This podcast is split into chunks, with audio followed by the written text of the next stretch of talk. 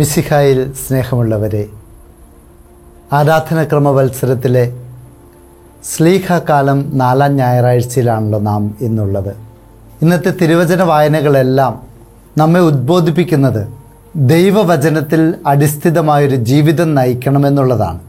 ഇന്നത്തെ സുവിശേഷ വായനയിൽ യോഹന്നാന്റെ സുവിശേഷം ആറാം അധ്യായം അറുപത് മുതൽ എഴുപത്തൊന്ന് വരെയുള്ള തിരുവചനങ്ങളാണ് നമ്മൾ വിചിന്തനത്തിനായി തിരഞ്ഞെടുത്തിരിക്കുന്നത്. നിത്യജീവന്റെ വചസ്സുകൾ എന്ന ശീർഷകമാണ് ഈ വചനഭാഗത്തിന്റെ സംക്ഷിപ്ത രൂപത്തെ സൂചിപ്പിക്കുവാനായി സാധാരണ പറയാറുള്ളത്. ഈ വചനഭാഗം തുടങ്ങുന്നത് തന്നെ ഇപ്രകാരമാണ്. ഇത് കേട്ട് അവന്റെ ശിഷ്യരിൽ പലരും പറഞ്ഞു ഈ വചനം കഠിനമാണ്. ഇത് ശ്രവിക്കുവാൻ ആർക്ക് കഴിയും? തൊട്ടു മുമ്പ് വരുന്ന ജീവന്റെ അപ്പത്തെക്കുറിച്ചുള്ള ഈശോയുടെ പഠനങ്ങൾ കേട്ടാണ് ശിഷ്യരിൽ ചിലർ പറഞ്ഞത് ഈ വചനങ്ങൾ കഠിനമാണ് എന്ന്. ഞാൻ ജീവന്റെ അപ്പമാണ്. ഞാൻ സ്വർഗത്തിൽ നിന്നിറങ്ങി വന്ന അപ്പമാണ്. ഈ അപ്പം ഭക്ഷിക്കുന്നവർ എന്നേക്കും ജീവിക്കുമെന്ന യേശുവിന്റെ വചനങ്ങൾ കേട്ടപ്പോഴാണ് ഇത് കഠിനമായ വചനമാണ് എന്ന് പലരും പറഞ്ഞത്. ഈശോ തന്റെ ശരീരരക്തങ്ങൾ നമുക്ക് ഭക്ഷണപാനീയങ്ങളായി നൽകി എന്ന് പറയുമ്പോൾ അതിന്റെ ആന്തരിക അർത്ഥത്തെ നമ്മൾ ശരിയായി മനസ്സിലാക്കേണ്ടതുണ്ട്. ഭക്ഷണം നമുക്കറിയാം. നമ്മളുടെ ദൈനംദിന ജീവിതത്തിലെ ഊർജത്തിന്റെ സ്രോതസ്സാണ്. നമ്മുടെ ശരീരം ക്ഷീണമില്ലാതെ കർമ്മോത്സുകമായി മുന്നോട്ട് പോകണമെങ്കിൽ ഭക്ഷണം ആവശ്യമാണ്. ഭക്ഷണമില്ലാതെ അധിക നാളുകൾ നമുക്ക് പിടിച്ചു നിൽക്കാൻ സാധിക്കുകയില്ല. ഭക്ഷണത്തിൽ നിന്ന് വരുന്ന ശക്തിയാണ് നമ്മൾ മുന്നോട്ട് കൊണ്ടുപോകുന്നത്. എന്നാൽ ഈശോ ഇവിടെ പറയുന്ന ഭക്ഷണം എന്നത് ആത്മീയമായ ശക്തിയെ പ്രദാനം ചെയ്യുന്ന ഭക്ഷണമാണ്. ഈശോയുടെ തിരുശരീര രക്തങ്ങൾ കൗതാസികമായി അവിടുന്ന് അപ്പത്തിന്റെയും വീഞ്ഞിന്റെയും രൂപത്തിൽ സ്വന്തം ശരീരരക്തങ്ങൾ നമുക്കായി ആത്മീയ ഭക്ഷണമായി നൽകുന്നതിനെക്കുറിച്ചാണ് ഈശോ പറഞ്ഞത്.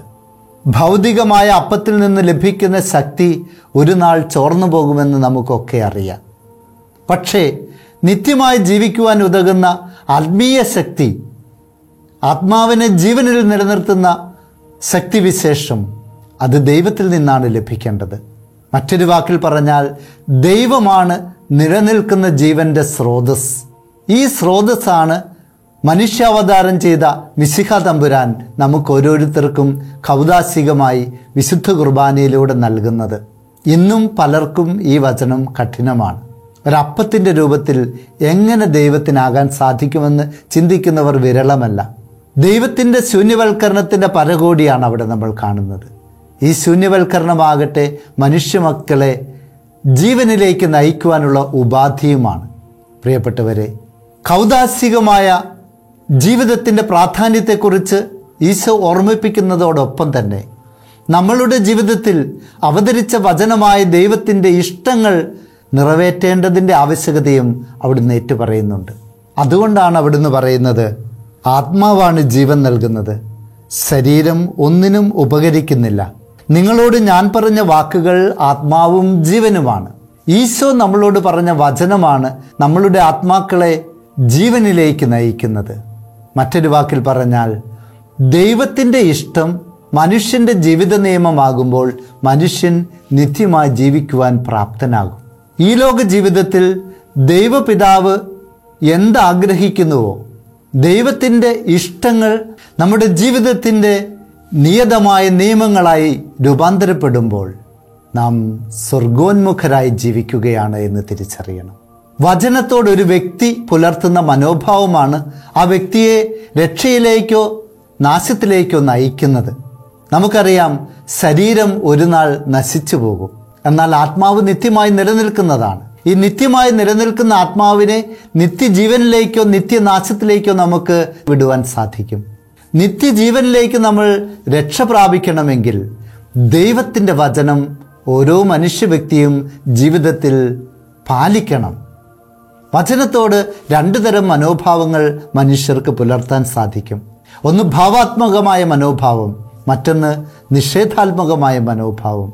ഇതിന് രണ്ടിനുമുള്ള ഉദാഹരണമാണ് ഇന്നത്തെ തിരുവചനത്തിന്റെ സാരാംശം തന്നെ. നിഷേധാത്മകമായ മനോഭാവം പുലർത്തിയവരാണ് ഈശോയുടെ വചനങ്ങൾ കഠിനമാണ് എന്ന് കുറ്റപ്പെടുത്തിക്കൊണ്ട് പിറുപിറുപ്പോടെ ഈശോയെ ഉപേക്ഷിച്ചു പോയത്. ശിഷ്യരിൽ പലരും അവിടുത്തെ വിട്ടുപോയി എന്നാണ് പറഞ്ഞിരിക്കുന്നത്. ഈ ശിഷ്യരാകട്ടെ ഈശോയുടെ കൂടെ നടന്ന് അവിടുന്ന് പ്രവർത്തിച്ച അത്ഭുതങ്ങൾ കണ്ട് മനസ്സിലാക്കിയ ശിഷ്യരാണ്.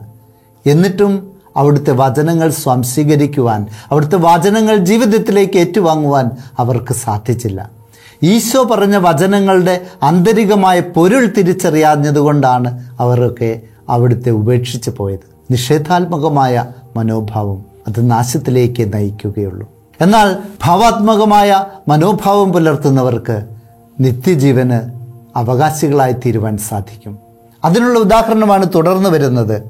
അപ്പോൾ യേശു പന്ത്രണ്ട് പേരോടുമായി ചോദിച്ചു നിങ്ങളും വിട്ടുപോകുവാൻ ആഗ്രഹിക്കുന്നില്ലേ? സിമിയോൻ പത്രോസ് മറുപടി പറഞ്ഞു കർത്താവെ ഞങ്ങൾ ആരുടെ അടുത്തേക്ക് പോകും? നിത്യജീവന്റെ വചനങ്ങൾ നിന്റെ പക്കലുണ്ട്. നീയാണ് ദൈവത്തിന്റെ പരിശുദ്ധനെന്ന് ഞങ്ങൾ വിശ്വസിക്കുകയും അറിയുകയും ചെയ്തിരിക്കുന്നു. പ്രിയമുള്ളവരെ നിത്യജീവന്റെ വചനങ്ങൾ ദൈവപുത്രനായ ഈശോമിസിഹായിലാണുള്ളത് നിത്യമായി ജീവിക്കണമെന്ന് ആഗ്രഹിക്കുന്നവർ ആത്മാവിനെ ദൈവത്തിങ്കിലേക്ക് ആനയിക്കണമെന്ന് ആഗ്രഹിക്കുന്നവർ ദൈവത്തിന്റെ പുത്രനായ ഈശോ മിസിഹ നമ്മളോട് പറഞ്ഞു തന്ന വചനങ്ങൾ ജീവിതത്തിൽ അനുവർത്തിക്കേണ്ടത് ആവശ്യകമാണ് വിശ്വസിക്കുക അറിയുക തുടങ്ങിയ പദങ്ങൾ യോഹന്നാൻ ശ്രീഹായിക്ക് വളരെ പ്രധാനപ്പെട്ടതാണ്. വിശ്വസിക്കുക എന്ന് പറഞ്ഞാൽ ദൈവമുണ്ട് എന്ന് വിശ്വസിക്കുന്നതല്ല അതൊരു ക്രിയാത്മകമായ പ്രവൃത്തിയാണ്. ദൈവത്തിന്റെ ഇഷ്ടം അനുസരിച്ച് ജീവിതത്തെ രൂപാന്തരപ്പെടുത്തുവാനുള്ള ഒരു തീരുമാനമാണത്. തീരുമാനം മാത്രമല്ല ആ ഒരു പ്രവൃത്തി കൂടി അതിൽ ഉൾപ്പെടുന്നു.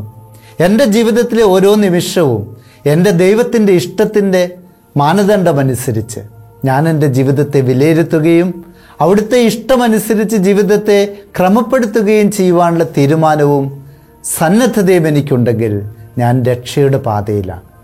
പ്രിയമുള്ളവരെ കൗതാശികമായി ഈശോയുടെ തിരുശരീരം സ്വീകരിക്കുന്നതോടൊപ്പം തന്നെ അവിടുത്തെ തിരുവചസ്സുകൾ ജീവിത നിയമമായി സ്വീകരിക്കുവാൻ നമുക്ക് ഇടവരട്ടെ.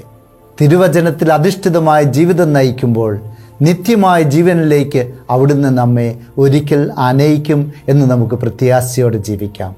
ഇന്നത്തെ ദിവ്യബലിയിൽ ഈ വലിയ കൃപയ്ക്ക് വേണ്ടി നമുക്ക് പ്രാർത്ഥിക്കുകയും ചെയ്യാം. പിതാവിന്റെയും പുത്രന്റെയും പരിശുദ്ധാത്മാവിന്റെയും നാമത്തിൽ ആമേൻ.